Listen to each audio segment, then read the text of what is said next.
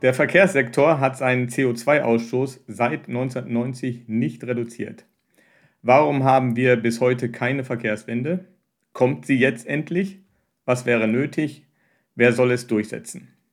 Über diese und andere Fragen sprechen wir heute im Podcast Praxis Karl Marx.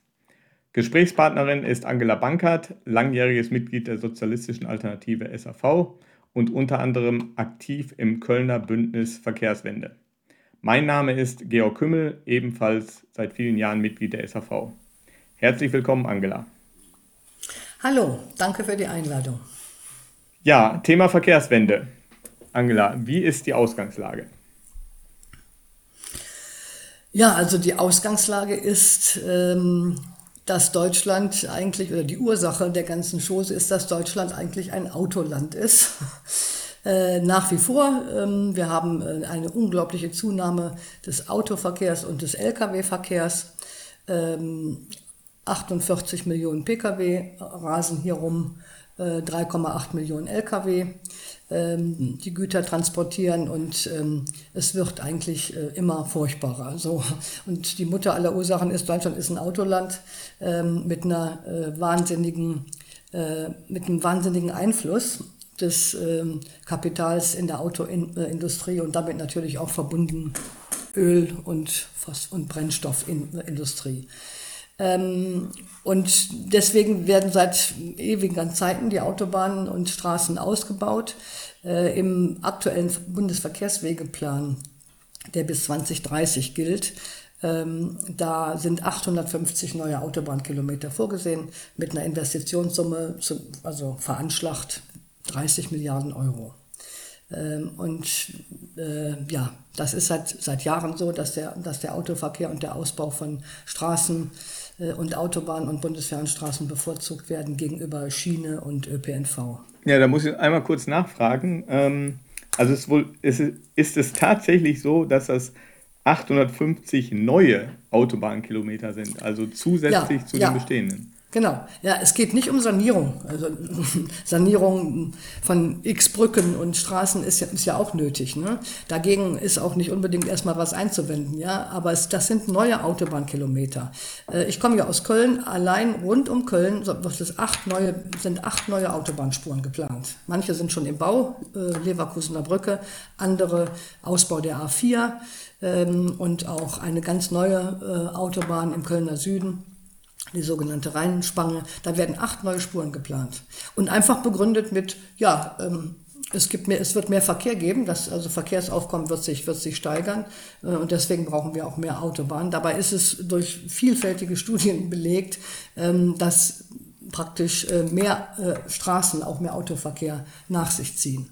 Ähm, der, und der Bundesverkehrsminister hat ja auch gerade ähm, ähm, ein, ähm, ein Verfahrensbeschleunigungsgesetz durchgebracht, ähm, wo 166 Projekte jetzt auch beschleunigt durchgezogen werden können. Das heißt auch mit weniger Bürgerbeteiligung, mit weniger Rücksichtnahme auf den Umweltschutz.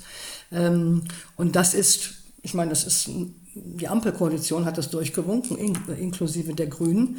Die Landesverkehrsminister mussten zustimmen. Ähm, es gibt einige grüne Landesverkehrsminister, zum Beispiel in Baden-Württemberg und Rheinland und äh, Nordrhein-Westfalen, und die haben zugestimmt, ne, haben das durch, durchgewunken auch. Und allein in Nordrhein-Westfalen sind das 66 Projekte, die jetzt beschleunigt auch durchgezogen werden sollen. An Ausbau, an neuen Strecken. Ne? Ähm, Tja, bekommt ja. das Wort Verkehrswende eine ganz andere Bedeutung. Ähm, also mit achtspurig meinst du, dass ähm, die ähm, manche Autobahnen, also ich weiß es ja auch, die Leverkusener Brücke und im Süden von Köln neue Brücken, die ähm, äh, also vier Fahrspuren in jede Richtung dann, auf vier genau, Fahrspuren genau, in jede Richtung da, ausgebaut. Genau, da werden im Kölner Süden wird die noch funktionsfähige, noch für, noch für längere Zeit funktionsfähige Rodenkirchner Brücke, die auch unter Denkmalschutz steht, wird abgerissen und dafür werden zwei neue Brücken gebaut, in jede Richtung vier Spuren. Mhm. Ähm, der Bundesverkehrswegeplan sollte übrigens eigentlich auch äh, überprüft werden äh, unter Klimaschutz und sonstigen Gesichtspunkten, hatte die Koalition sich auch vorgenommen. Da läuft aber zurzeit gar nichts. Ähm, und selbst die eigenen Sachverständigen der Bundes Bundesregierung äh, stellen fest, also das Umweltbundesamt zum Beispiel, ähm, dass der Verkehrswegeplan bei der Umweltprüfung faktisch durchgefallen ist, sagen sie.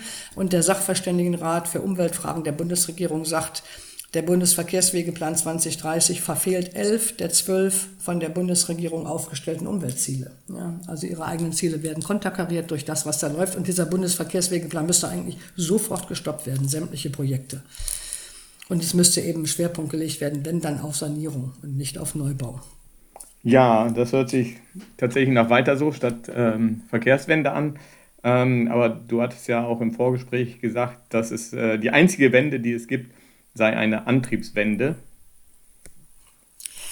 Ja, also ähm, das ist das Ziel ähm, der Autoindustrie, klar, die wollen daran festhalten und sehen, dass sie auf dem europäischen Kontinent zumindestens, aber auch in China, äh, wo das ja auch sogar vorgeschrieben ist, dass sie nur noch äh, Elektroautos äh, oder zumindest als Neuzulassungen absetzen können. Äh, und die haben sich vorgestellt, ähm, zu den 48 Millionen Verbrennern äh, kommen dann nach und nach auch 48 Millionen E-Autos. Ähm, wobei natürlich die Nachteile des äh, motorisierten Individualverkehrs, die für sämtliche Autos gelten, die gelten natürlich auch für E-Autos. Ja? Ähm, das Thema äh, ist zum, also zum Beispiel Thema Verkehrstote, zum Beispiel, dass so ein Auto 23 Stunden am Tag rumsteht, ja? Ähm, dass die Verkehrsdichte natürlich deswegen ähm, immer höher wird und dass äh, die Geschwindigkeit, das Tempo, was man in Städten zumindest mit dem Auto erreicht, dem eines Fahrradfahrers entspricht auch. Und natürlich haben die E-Autos noch zusätzliche Nachteile, nämlich äh, den Rucksack an Ressourcenverbrauch, den sie mit sich tragen. Der erst gibt es verschiedene Berechnungen ab 100.000 ähm, gefahrenen Kilometer überhaupt erst abgetragen ist. Ähm, deutlich weniger Reichweite natürlich auch und sie sind auch sehr viel, sehr viel schwerer. Also das sind äh, zwei Tonnen Fahrzeuge, ja, größer und schwerer, ähm, zumal die Hersteller auch auf die E-SUV, äh, SUVs vor allen Dingen setzen. Die Hersteller setzen vor allem auf SUVs äh, und das sind äh, vier bis fünf Meter lange Fahrzeuge mit äh, über zwei Tonnen Gewicht und ja, ganz schweren Batterien und das sind nochmal zusätzliche Nachteile, die, die dazukommen. Ähm, Ziel müsste eigentlich sein, den motorisierten Individualverkehr zu reduzieren, und zwar massiv zu reduzieren, sodass nur noch Restverkehre durch E-Fahrzeuge äh, gefahren werden. Ähm, ja. Ja, ich wollte gerne noch äh, da einhaken und ähm, also weil es wird ja der Eindruck erweckt, man bräuchte nur die 48 Millionen Autos auf E-Antrieb umstellen und ähm, dann wäre das Problem quasi gelöst. Und man streitet sich nur noch über die Geschwindigkeit, wie diese Umstellung, in der diese Umstellung stattfinden sollte, könnte. Ja. Mhm. Ich habe ja, extra, und, und, ja. Mhm. und übrigens auch wird erwartet von der Autoindustrie, dass eben, dass eben die öffentliche Hand da ganz schön subventioniert. Ja, das läuft ja auch durch die Subvention für den Kauf von E-Autos, die ähm, dieses Jahr auch noch laufen und auch ähm, durch äh, ja, den Ausbau von, äh, von, Tank, von, von, äh, von Aufladestationen äh, entlang sämtlicher Straßen und solche Geschichten. Das sind ja alles Sachen, wo dann erwartet wird, das soll der Steuerzahler machen. Ja, neben der Umweltzerstörung ist für mich ein wichtiges Argument gegen den Autoverkehr die Zahl der Verkehrstoten. Und die habe ich nochmal extra für unseren Podcast heute nachgeschaut.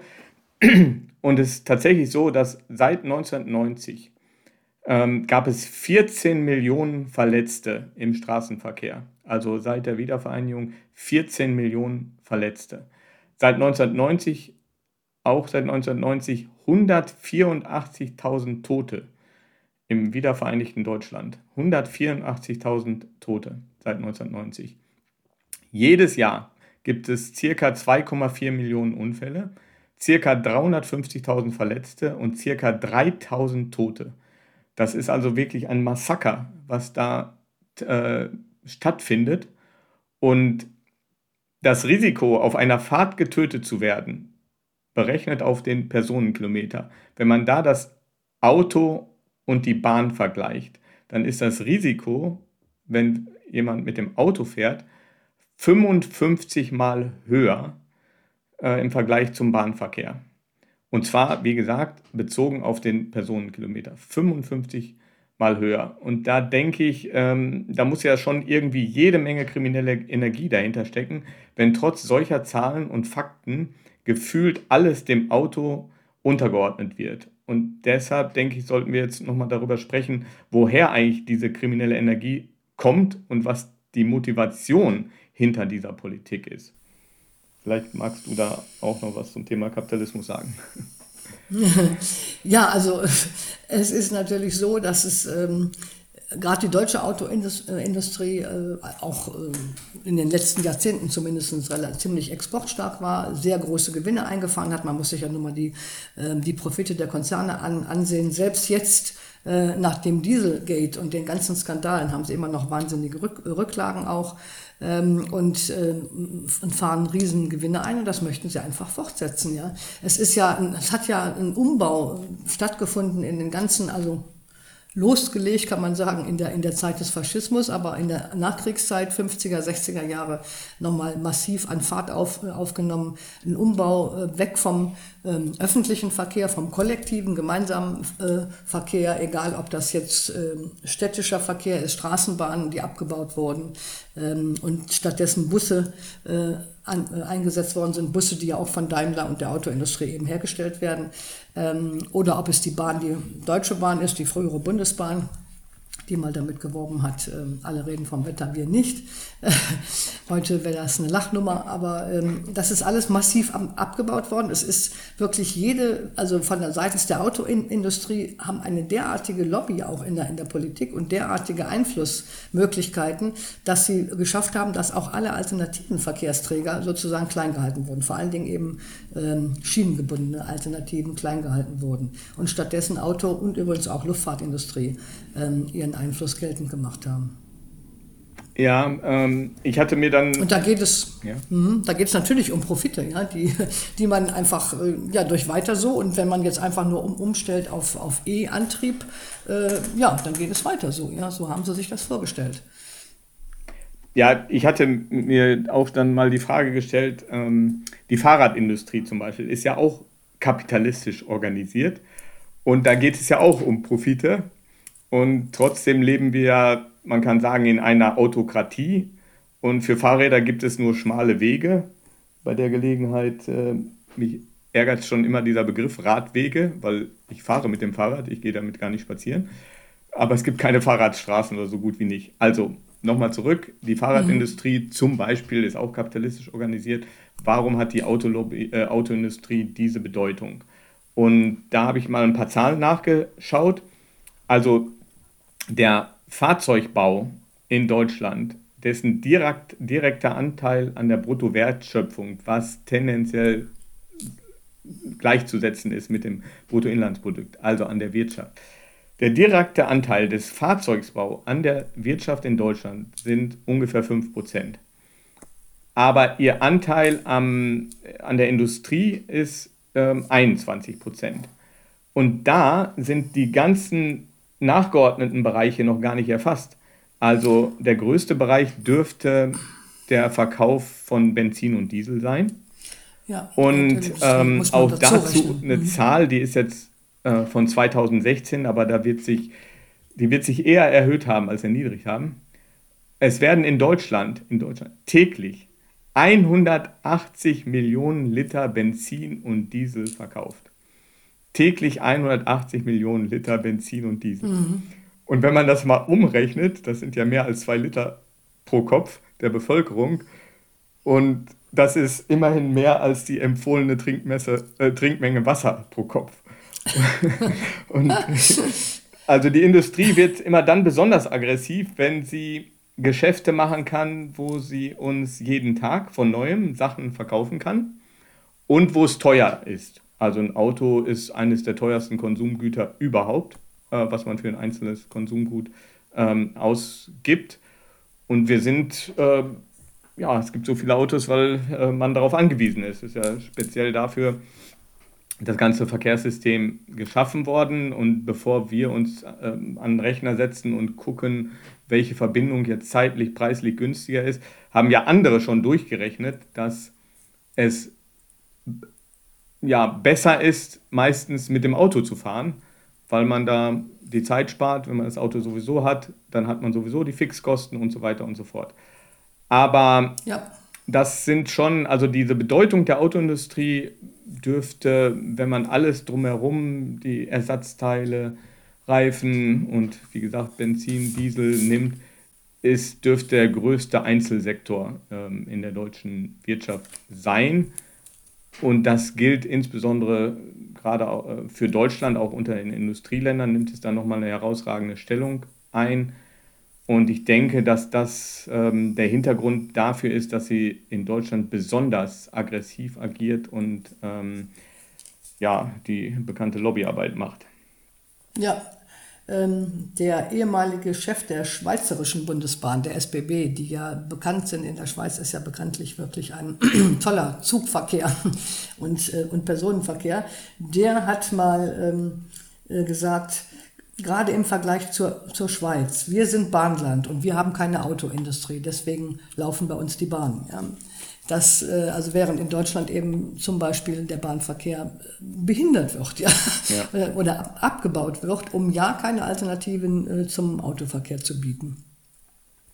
Ja, und wir hatten uns ja auch darüber unterhalten, welche neueren Entwicklungen es gibt. Und ähm, du hattest darauf hingewiesen, dass jetzt auch so IT-Konzerne in diesen Markt drängen oder diesen Markt entdeckt haben. Äh, selbstfahrende Autos zum Beispiel. Und ähm, ich habe jetzt mitgekriegt, da gibt es auch inzwischen so Abo-Konzepte, dass man, also auch dafür, für die Software quasi, dass man die mieten äh, können soll, um da, damit die äh, Industrie da jeden Tag wieder dran Geld verdient. Und eine Zahl, die, auf die ich da gestoßen bin, die finde ich besonders ähm, ja, regelrecht empörend. Also viele haben mitgekriegt, dass diese neue Chipfabrik in Dresden, die hauptsächlich von TSMC, denen gehört, gehören wird, ein taiwanesischer Chip-Hersteller, aber auch unter anderem Bosch in Deutschland ist, wird daran beteiligt sein. Die äh, ist jetzt beschlossen worden. Die sollen 5 Milliarden Euro an staatlichen Subventionen bekommen. Sie werden hauptsächlich oder zum großen Teilen Chips für die Autoindustrie bauen. Und diese 5 Milliarden, und das ist der Hammer, sollen aus dem Klimafonds bezahlt werden. Und also die Begründung ist dann wohl, ja, das sind dann ja Chips für E-Autos. E-Autos. Mhm. Ja, und das ist dann ähm, diese, ja, da schließt sich dann wieder der, der Kreis. Ähm, aber die Frage ist natürlich, wir wollen jetzt nicht nur analysieren, wir wollen ähm, auch die Frage stellen, was ist die Alternative? Und da wäre die, auch die Frage an dich, welche Diskussionen es da zum Beispiel in den Gewerkschaften gibt, insbesondere in der IG Metall, ähm, oder welche Alternativen du siehst, ja. Hm. Ja, also ähm, man muss davon ausgehen, also wir brauchen wirklich eine Verkehrsrevolution. Ja? Das heißt, auf, das war wirklich, wir müssen weg vom Auto kommen, wir müssen das Auto reduzieren. Es geht nicht, dass wir da 49 Millionen E-Autos dann rumfahren haben, äh, was auch ressourcenmäßig schon gar nicht geht, ähm, sondern wir müssen es reduzieren. Und das heißt aber letztlich auch ein kompletter Umbau der Autoindustrie. Ähm, denn wenn wir sagen, das Rückgrat einer, einer ähm, einer Verkehrswende ist, ähm, ist der Schienenverkehr, ist der schienengebundene Verkehr. Und zwar sowohl der ÖPNV in den, in den Städten mit, äh, mit Straßenbahnen äh, oder auch, gut, vielleicht auch E-Omnibusse, die gibt es übrigens auch kaum noch, ja. Ähm, aber hauptsächlich äh, schienengebundener Verkehr, übrigens auch auf dem, auf dem Land. Äh, ländliche Gebiete waren früher auch mal äh, viel besser verbunden, zum Beispiel mit Schienenbussen, ja, die also ein bisschen, bisschen kleinere Dimensionen haben und aber auch Schienen, schienengebunden sind und auch kleinere Ortschaften miteinander verbinden können. Ähm, und wir brauchen ähm, natürlich auch für die, für die Bahnstrecken ähm, da, also da, die müssen auch reaktiviert werden und die Bahn muss in der Fläche ausgebaut werden, nicht eben reduziert auf ein paar Hochgeschwindigkeitsstrecken. So, und dafür, um das hinzukriegen, brauchen wir eigentlich jede Menge ähm, äh, Ingenieure und Facharbeiter. Wir brauchen die Herstellung von, von Straßenbahnen, ähm, von sonstigen Schienenfahrzeugen, von Waggons, äh, von Schienen selber, von Signaltechnik und, so, und solche Dinge. Und ähm, das ist alles auch abgebaut worden ja, in den letzten Jahren. Und deswegen müssten wir eigentlich reden über eine Konversion der Autoindustrie äh, den Umbau hin zu Schienenfahrzeugen und all dem, was, was mit einer Verkehrswende verbunden ist. Busse, Straßenbahnen, sonst was.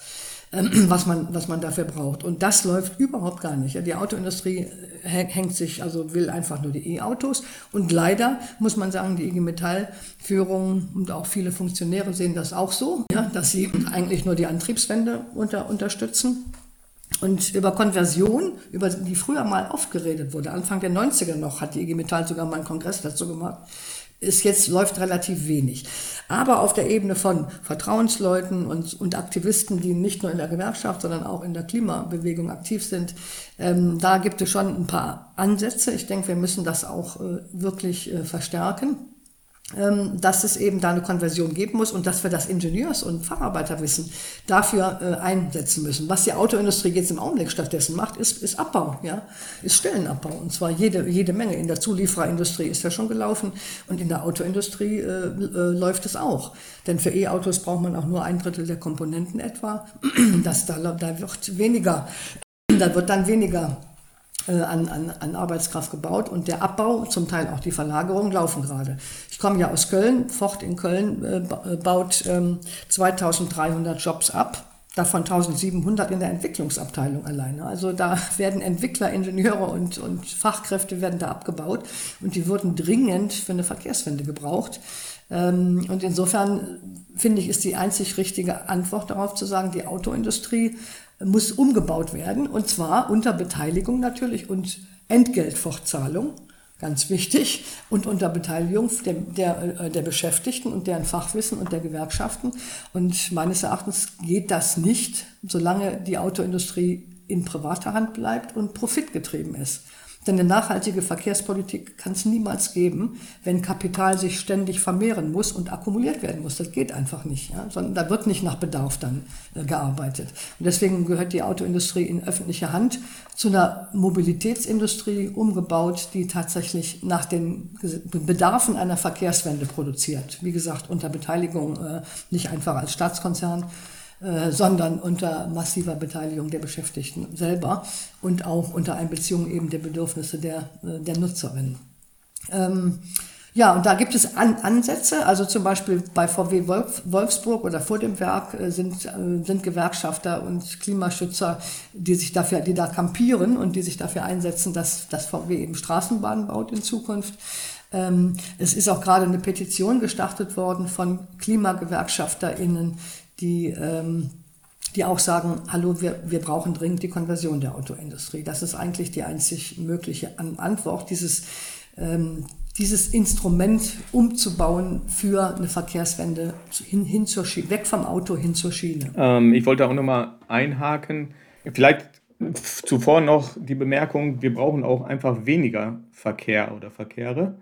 Wir bräuchten wohnortnahe Arbeitsplätze ich stelle mir da immer vor, dass es zum Beispiel eine Jobtauschbörse geben könnte, wenn in den Betrieben die Beschäftigten selber das Sagen hätten, dann könnten sie ja auch da untereinander demokratisch darüber entscheiden, wie man Jobs tauschen kann. Ich weiß tatsächlich, ich kenne persönlich ähm, Menschen, die denselben Job haben und von Bonn nach Köln fahren und andere, die von Köln nach Bonn fahren. Und das sind jetzt keine hochspezialisierten Menschen. Äh. Richtig. Es gibt ja viele, viele Jobs. Also bei hochspezialisierten Jobs ist es schwierig, aber es gibt ja nun viele Jobs, ob es Buchhalter, Sekretäre und SekretärInnen oder was auch immer Verwaltungsmitarbeiter sind da ist es wirklich äh, mehr oder weniger egal, in welchem Betrieb man arbeitet. Ja, die Abläufe sind ähnlich und äh, da kann man dann sowas tatsächlich machen. Also Verkehrspolitik hat immer übrigens was mit Stadtentwicklungspolitik zu tun. Ja, und auch da ist diese unselige Geschichte, dass äh, zum einen äh, so eine Funktionstrennung in den Städten auch in den 50er, 60er Jahren eingeführt worden ist. Man hat einen Bereich zum Wohnen, dann hat man ein Gewerbegebiet und äh, dann hat man ein, Einkaufs-, ein Einkaufsgebiet.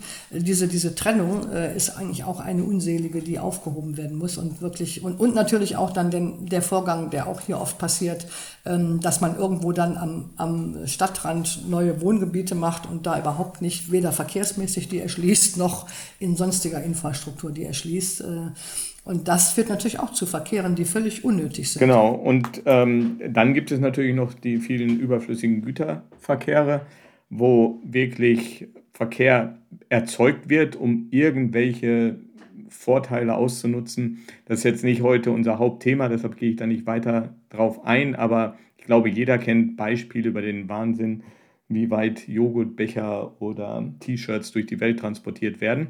Und da ist es bestimmt auch keine Lösung, 40 Tonner LKWs mit Batterien oder Wasserstoff dann zu betreiben.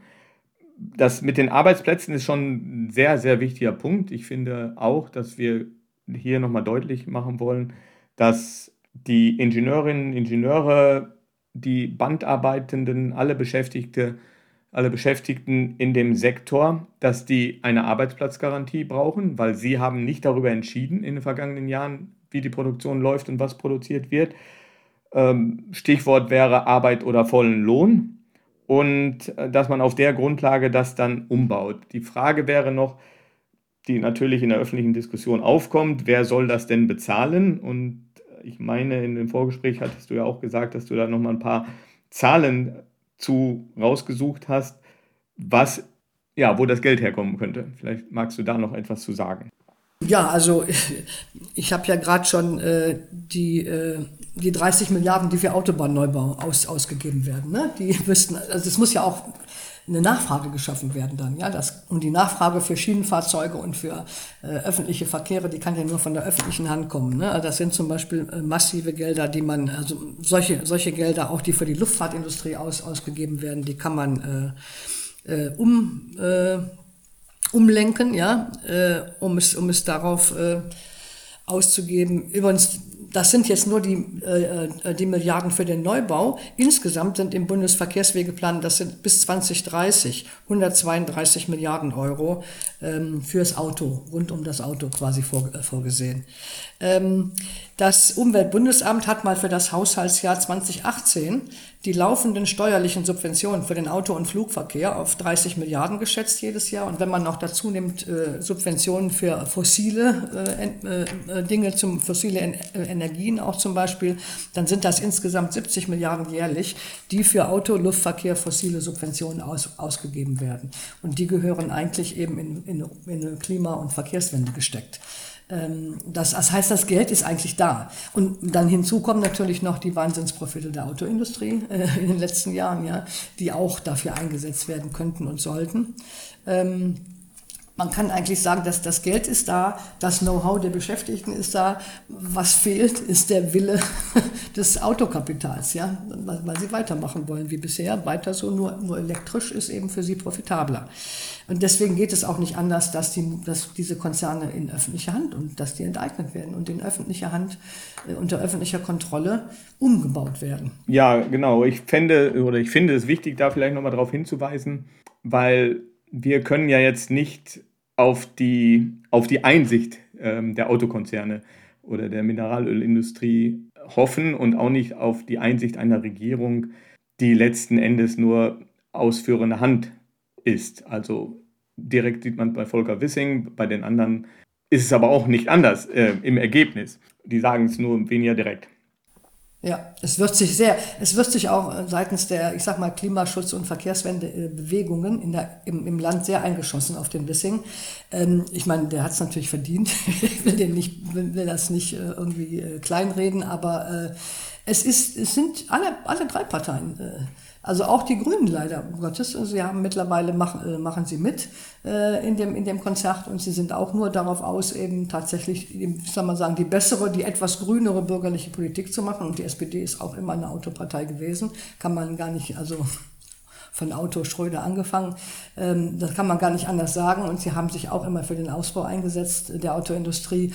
Äh, das zeigt auch nochmal die ganz engen Verbindungen. Oder Hildegard Müller, das war auch eine enge, enge Vertraute, ist dann, ist dann oder der äh, Wissmann, das sind alles Leute, die pendeln zwischen Lobby und Politik hin und her und haben da die größten Ein Einflüsse. Ja. Und die, das, das betrifft sowohl die CDU wie auch die SPD, ist nicht eine Spezialität von Wissing oder auch nicht eine Spezialität der vorherigen CSU-Verkehrsminister. Ja, und ich glaube, dass es wirklich wichtig ist, und darin sehe ich auch unsere Aufgabe und auch die Aufgabe der Zuhörenden, wenn sie uns zustimmen, in die Bewegung zu tragen, dass wir auf, also auch die Klimaaktivistinnen und so, die müssen aufhören, die Regierung anzubetteln, dieses oder jenes zu tun. wir müssen klare Forderungen stellen. Die Autoindustrie ist kapitalistische Industrie, die unterliegt den Gesetzen des Konkurrenzkampfes und der Profitmaximierung. Und wenn man da was ändern will, ich betone das jetzt einfach nochmal, was du eben schon gesagt hast, dann muss man die Eigentumsfrage stellen und lösen.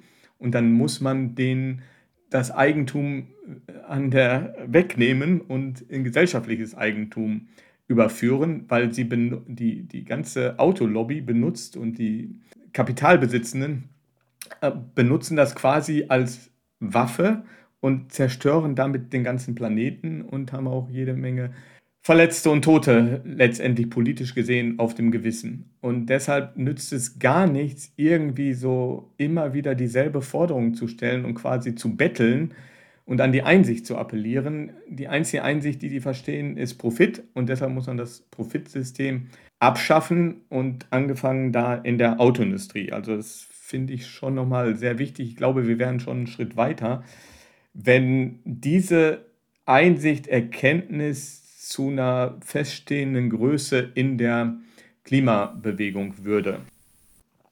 Also ich möchte auch nochmal hin, hinweisen, ist jetzt vielleicht ein bisschen unterbelichtet worden, auf die, auf die globalen äh, imperialistischen Dimensionen des automobilen Kapitalismus, der ja globale Ausbeutungsstrukturen ähm, hat und, und, auch, und auch befördert. Allein VW hat 40.000 Zulieferer weltweit. Ja.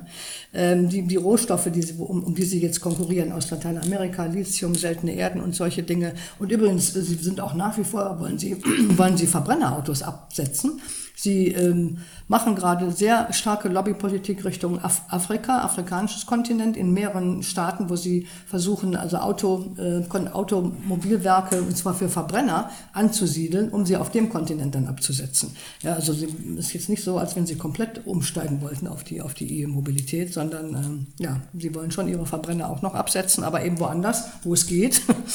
ähm, und ähm, ja, das sind auch globale Strukturen der, der Ausbeutung von Arbeitskräften und der Vernutzung von natürlichen Ressourcen, die damit zusammenhängen. Und das muss gestoppt werden. Also mir fällt da das Wort perfide ein, wenn ich das höre, dass die dann äh, auf dem afrikanischen Kontinent äh, dann die Verbrenner weiter verkaufen wollen und vielleicht auch ausbreiten wollen. Ich meine, dass es auf der Welt ungefähr 1,1, 1,2 Milliarden Pkw gibt. Ja. Mhm. Und äh, es gibt natürlich auch Autokonzerne, eine äh, Mineralölindustrie auf der ganzen Welt. Da sind wir in Deutschland jetzt nicht so unique. Ähm, aber in Deutschland hat die Autoindustrie natürlich, wie wir am Anfang gesagt haben, dann besonderes Gewicht und also es ist noch aggressiver als in anderen Staaten.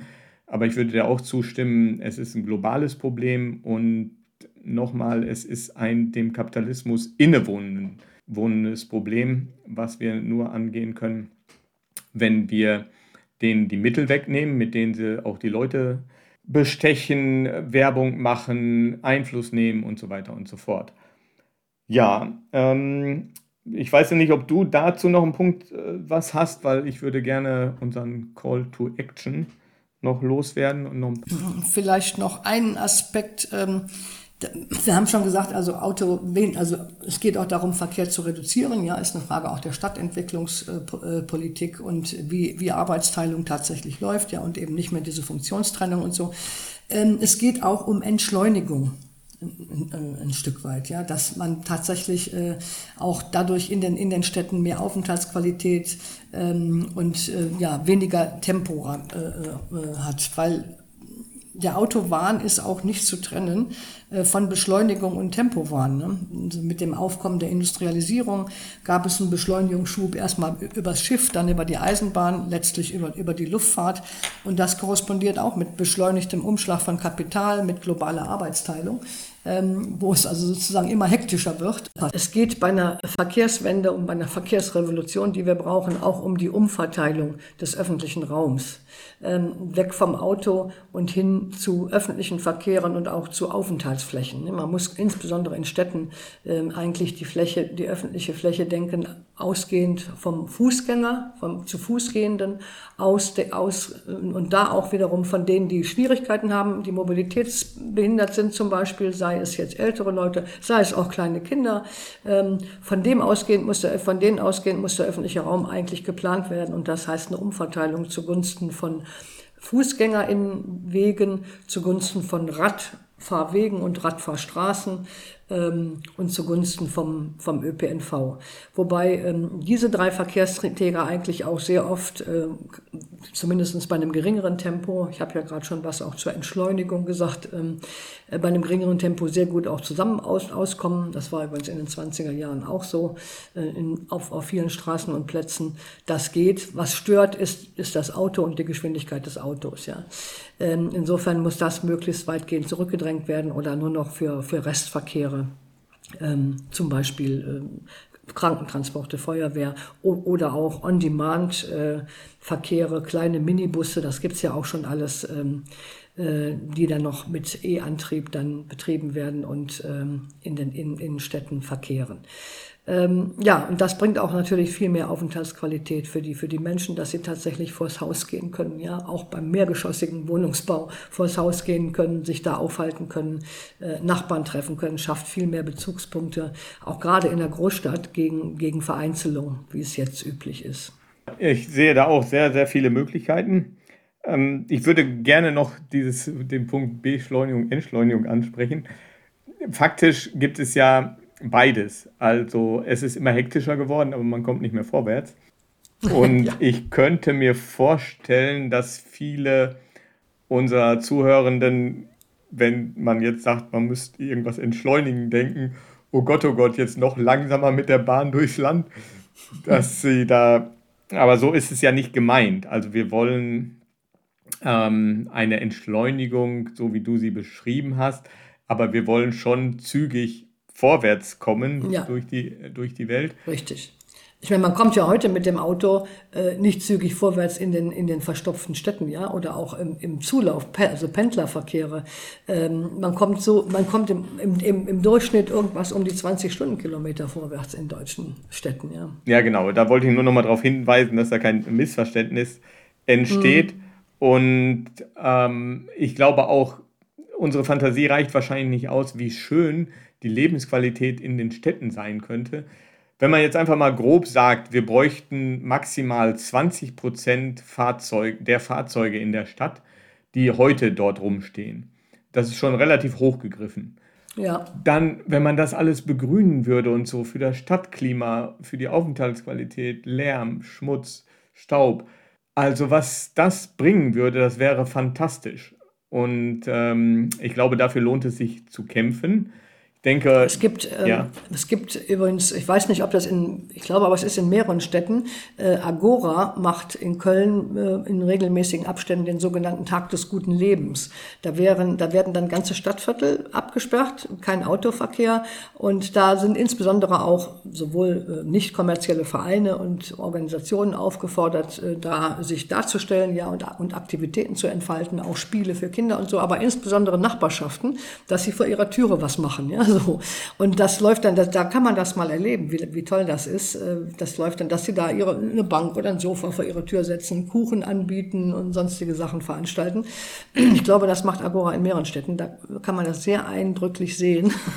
Äh, das ist eine ganz andere Lebensqualität, äh, die man, die man da hat, ja. Und natürlich muss man auch irgendwo von, von, von A nach B kommen, aber bei einem gut ausgebauten öffentlichen Verkehr, ich meine, Wien wird ja immer, es gibt ja solche Beispiele auch schon. Wien wird ja immer auch vorgestellt, das ist auch tatsächlich so. Da braucht man äh, keinen äh, keinen Fahrplan im Kopf oder sowas. Alle fünf Minuten kommt da eine Bahn und zwar auch bis abends spät. Ja?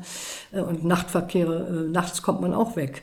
Äh, oder Fahrradstraßen, wie es sie in Kopenhagen gibt. Ich glaube, in Kopenhagen ist es auch so, dass nur noch, äh, also dass der Autoverkehr auch sehr stark reduziert worden ist. Ja, wobei man sagen muss, das sind trotzdem nur, also es sind gute Initiativen, gute Beispiele aber es ist trotzdem nur ein schwacher Abglanz von dem, was möglich wäre, wenn die gesamte Gesellschaft entscheiden könnte, das ganze Verkehrssystem revolutionär zu ändern und alles quasi den Menschen und der Umwelt unterzuordnen und nicht den ja. ähm, Profitinteressen der Konzerne. Vielleicht noch eine, noch ein, ein Punkt, der mir gerade noch kommt, den wir noch nicht an, angesprochen haben. Viele, auch, auch durch die Funktionsteilung und auch durch die, in den, bei der Stadtentwicklung und auch durch die steigenden Mieten, ähm, siedeln sich ja viele Menschen auch und leben oder auch, auch zwangsweise im Umland von, von Metropolen und von größeren Städten, was natürlich erhebliche Pendelverkehre ähm, ähm, erzeugt. Und abgesehen davon, dass man natürlich äh, auch Jobs tauschen könnte mit der Jobtauschbörse, über, über die wir schon gesprochen haben, aber auf dem Land gibt es ja jetzt auch nicht so viele Jobs dann. Aber diese Pendelverkehre könnten natürlich enorm ähm, äh, eingeschränkt werden, zumindest auf den Straßen, wenn sie auf der Schiene und bei der Bahn stattfinden würden. Ja?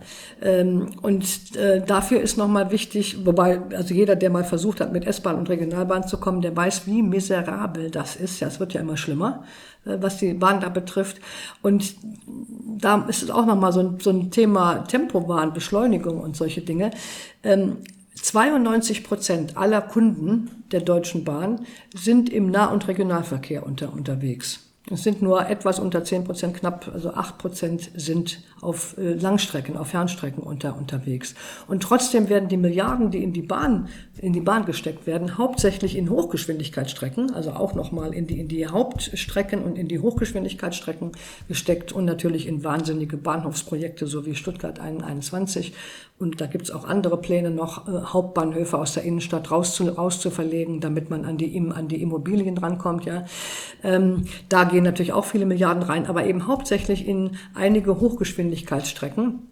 Und wenn man das so baut, äh, bei Hochgeschwindigkeit ist es auch so, dass die Bahn da eben nicht so viele Kurven oder hoch und runter fahren kann. Da muss man recht gerade, also gerade die Schienenführung machen. Und das bedeutet viel mehr Tunnel und viel mehr Brücken als bei einer Geschwindigkeit um die 200 Stundenkilometer statt 300, ja.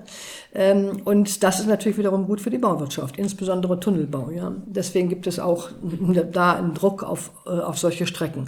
Aber tatsächlich müsste der Regional- und Nahverkehr aus, ausgebaut werden und müssten diese Milliarden in den Ausbau der Flächenbahn laufen, weil da nämlich die Pendler halt unter, unterwegs sind. Und das ist die Kundschaft der Bahn, die am meisten, also die eigentlich gar nicht interessiert, dieses Bahnmanagement, hat man den Eindruck. Also Thema Bahn wäre auch nochmal ein extra Thema Thema äh, für einen Podcast vielleicht, äh, weil äh, bei der Bahn sind langsam auch die Kipppunkte erreicht, wo es wirklich nur noch nach unten geht. Ja, genau, das ähm, glaube ich auch. Es ist ein weites Feld, alles hängt offensichtlich mit allem zusammen. Ich würde trotzdem jetzt gerne dazu kommen, was denn unsere Aufgabe und die Aufgabe von den Zuhörenden sein könnte. Ich denke, ein ganz wesentlicher Punkt ist einfach die Ideen in, diese, in die Bewegung zu tragen, in die Gewerkschaften gerade auch ähm, in der IG Metall und in der Fahrzeugindustrie, dass da von unten her Protest entsteht und auch Alternativen angeboten werden und Druck erzeugt wird, weil gerade die Beschäftigten in diesem Bereich haben natürlich ein großes Interesse, dass es anders läuft. Die wollen ja auch ihren Kindern eine Welt hinterlassen, die besser ist und die nicht zerstört ist.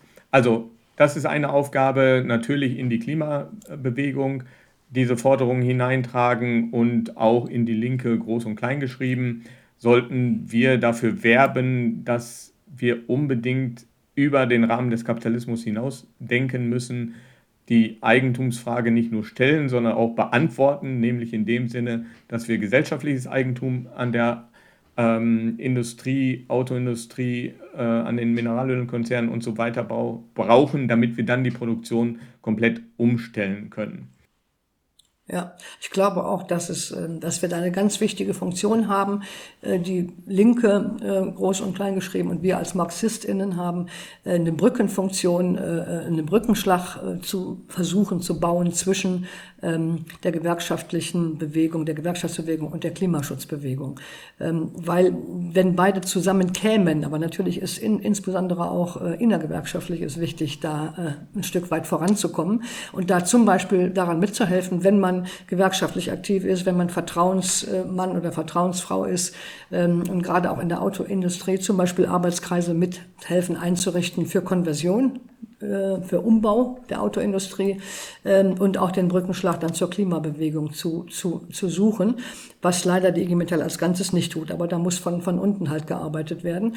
Und innerhalb der Klimaschutzbewegung ist es auch wichtig, dass sie die Wichtigkeit erkennen, dessen äh, äh, ja, dass eigentlich die Beschäftigten diejenigen sind, die Hebel in der Hand haben potenziell, ja, um den, um den Umbau, äh, Umbau voranzutreiben. Nicht weniger der individuelle Autofahrer, ähm, den die Klimakleber sozusagen belästigen, ähm, dass es der nicht unbedingt ist, sondern eben, dass, dass zentral die Industrie um, umgebaut werden muss. Deswegen muss man die Klimakleber, finde ich, trotzdem verteidigen gegenüber diesen Versuchen der Kriminalisierung, weil das ja ein Versuch ist, äh, die ganze Klimabewegung zu kriminalisieren. Ja?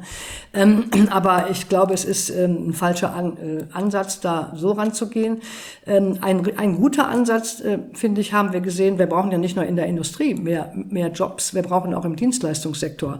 Äh, äh, da gibt es Studien bis zu 200.000 äh, Jobs, die, weil wir sehen ja jetzt schon Fahrpersonalmangel bei der Bahn, Fahrpersonalmangel auch im öffentlichen Personennahverkehr und da sind auch Hunderttausende neuer Jobs, die eigentlich, ähm, also entweder vakante Stellen jetzt schon, ja, oder eben Jobs, die beim Ausbau nötig sind. Und dafür muss natürlich auch die Bezahlung in diesen Bereichen mindestens so gut sein wie die in der Autoindustrie zum Beispiel. Ja, also damit bei Ford Ort in Köln, wenn da jetzt Stellen abgebaut werden, die, die IngenieurInnen und die FacharbeiterInnen, damit die zur, zu den Kölner Verkehrsbetrieben oder zur Stadt Köln wechseln können und da auf einem ähnlichen Entgeltniveau arbeiten können.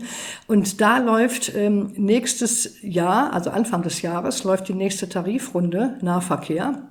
Das ist ein Manteltarifvertrag, um, um, um den es da geht. Da geht es dann um die Eingruppierung des Fahrpersonals. Ähm, und da hat es in den letzten Jahren auch schon Ansätze der Zusammenarbeit, ich glaube, in 30 Städten gegeben zwischen Klimaschutzbewegung und Verdi.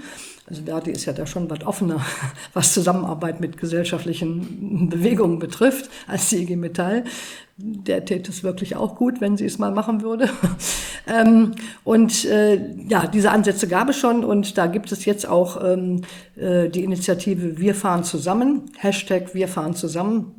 Und äh, da sind äh, Tausende Aktive, also alleine in der Chatgruppe, davon sind 2000 äh, Gewerkschafter und Klimaschützer, die sich da zusammengetan haben. Und es sieht so aus, dass es auch nicht ohne Streik abgeht, dass da eine drastische Aufwertung dieser Berufe stattfindet. Äh, es sieht auch so aus, als wenn die Verdi-Führung ernsthaft was vorbereitet, auch ernsthaft Streiks vorbereitet. Das ist Anfang nächsten Jahres. Und das ist, glaube ich, ein wichtiger Brücken, Brückenschlag, der da, ähm, der da stattfinden kann zwischen Klimabewegung und Gewerkschaften. Ja, sehr gut. Auch nochmal danke für diesen Hinweis der Podcast heißt ja Praxis Karl Marx, auch weil wir Sachen in die Praxis umsetzen möchten im Sinne von Marx. Und das ist eine gute Gelegenheit, da Solidarität zu zeigen und natürlich auch zu den Demonstrationen, die es immer wieder gibt, für Klimaschutz teil, daran teilzunehmen. Am besten finden wir es, wenn Leute sich direkt an die SAV wenden und sich bei uns organisieren, um da insgesamt das kapitalistische System zu überwinden. Ich möchte jetzt aber gerne noch einen kurzen Nachtrag zum Podcast Geschichte von Kein Tempolimit in Deutschland bringen. Es gab da das Feedback von Zuhörenden, die gesagt haben, ja, Tempolimit, ja, aber das wäre wieder eine Maßnahme, die die breite Masse äh, treffen würde. Und meine Antwort dazu ist, wir empören uns, dass es noch kein Tempolimit gibt, aus zwei Gründen. Erstens, weil es die abgrundtiefe Heuchelei aller etablierten Parteien zeigt uns mit dem Waschlappen waschen statt zu duschen, hält der grüne Ministerpräsident Kretschmer für zumutbar, aber ein Tempolimit findet er für den globalen Klimaschutz irrelevant. Und wer das nicht glaubt, wir verlinken auch nochmal in dem Begleittext zu dieser Sendung die verschiedenen Quellen, die wir hier gebracht haben. Es ist tatsächlich so, dass er Tempolimit für den globalen Klimaschutz irrelevant findet. Also diese Heuchelei der ganzen etablierten Parteien, ähm, das ist ein Grund, warum wir dieses Thema aufgegriffen haben und aufzeigen. Der zweite ist, es wäre eine Maßnahme, die einfach, sofort und ohne Kosten umzusetzen wäre. Wir haben aber trotzdem trotz Klimakrise kein Tempolimit und selbst in der größten Energiekrise nach dem Beginn des Ukraine-Kriegs wurde dieser Bereich einfach außen vor gelassen. Und der dritte Punkt ist, ein Tempolimit ist auch ganz ohne Klimaschutz im Interesse der breiten Masse der Bevölkerung. Er ist wichtig für den äh, Tempolimit, würde dem Klimaschutz helfen. Aber es gibt ein zweites Argument und das haben wir heute im Podcast auch nochmal aufgegriffen. Die Zahlen zu den Toten und Verletzten. Also Beim Brandschutz ist es zum Beispiel so, dass ein enormer Aufwand getrieben wird und das zu Recht. Aber in Deutschland sterben jedes Jahr ca. 300 bis 400 Menschen durch Brände und auf den Straßen, ich wiederhole diese Zahlen, findet ein Massaker statt, über 350.000 Verletzte und um die 3.000 Verkehrstote jedes Jahr und das wird einfach hingenommen. Und deshalb wäre es auch wirklich, es rettet Leben, das Tempolimit. Gut, wir haben heute gesagt, wir brauchen ein anderes Verkehrssystem. Wir brauchen nicht nur eine Verkehrswende, die es immer noch nicht gibt, sondern eine Verkehrsrevolution. Das wird aktiv durch die Autokonzerne verhindert. Wir haben über deren ungeheure Macht gesprochen. Es ist Zeit, höchste Zeit für radikale Forderungen in der Bewegung, in den Gewerkschaften. Die Autokonzerne, Mineralölkonzerne, auch die Straßenbaukonzerne müssen in öffentliches Eigentum überführt werden. Die Produktion muss umgestellt werden. Busse und Bahnen bauen. Und natürlich muss das alles unter demokratischer Kontrolle und Verwaltung geschehen, durch die Beschäftigten, durch Vertreter des Staates, durch Umweltschutzorganisationen. Und ich denke, wir müssen damit anfangen, diese Forderungen in die Bewegung zu tragen. Also das tun wir schon, aber vielleicht fangen noch mehr an und unterstützen diese Forderungen in den verschiedenen Bewegungen, in den Gewerkschaften, damit wir da weiterkommen. Angela, ich danke dir für dieses Gespräch. Ich glaube, auch die Zuhörenden haben gemerkt, dass wir da noch viel mehr zu äh, sagen könnten und müssten. Aber das ähm, lassen wir dann mal für weitere Podcasts und alle Zuhörenden können uns auch gerne ein Feedback schreiben, auch Themen, die sie gerne haben. Also nochmal vielen Dank, Angela. Ja, gerne.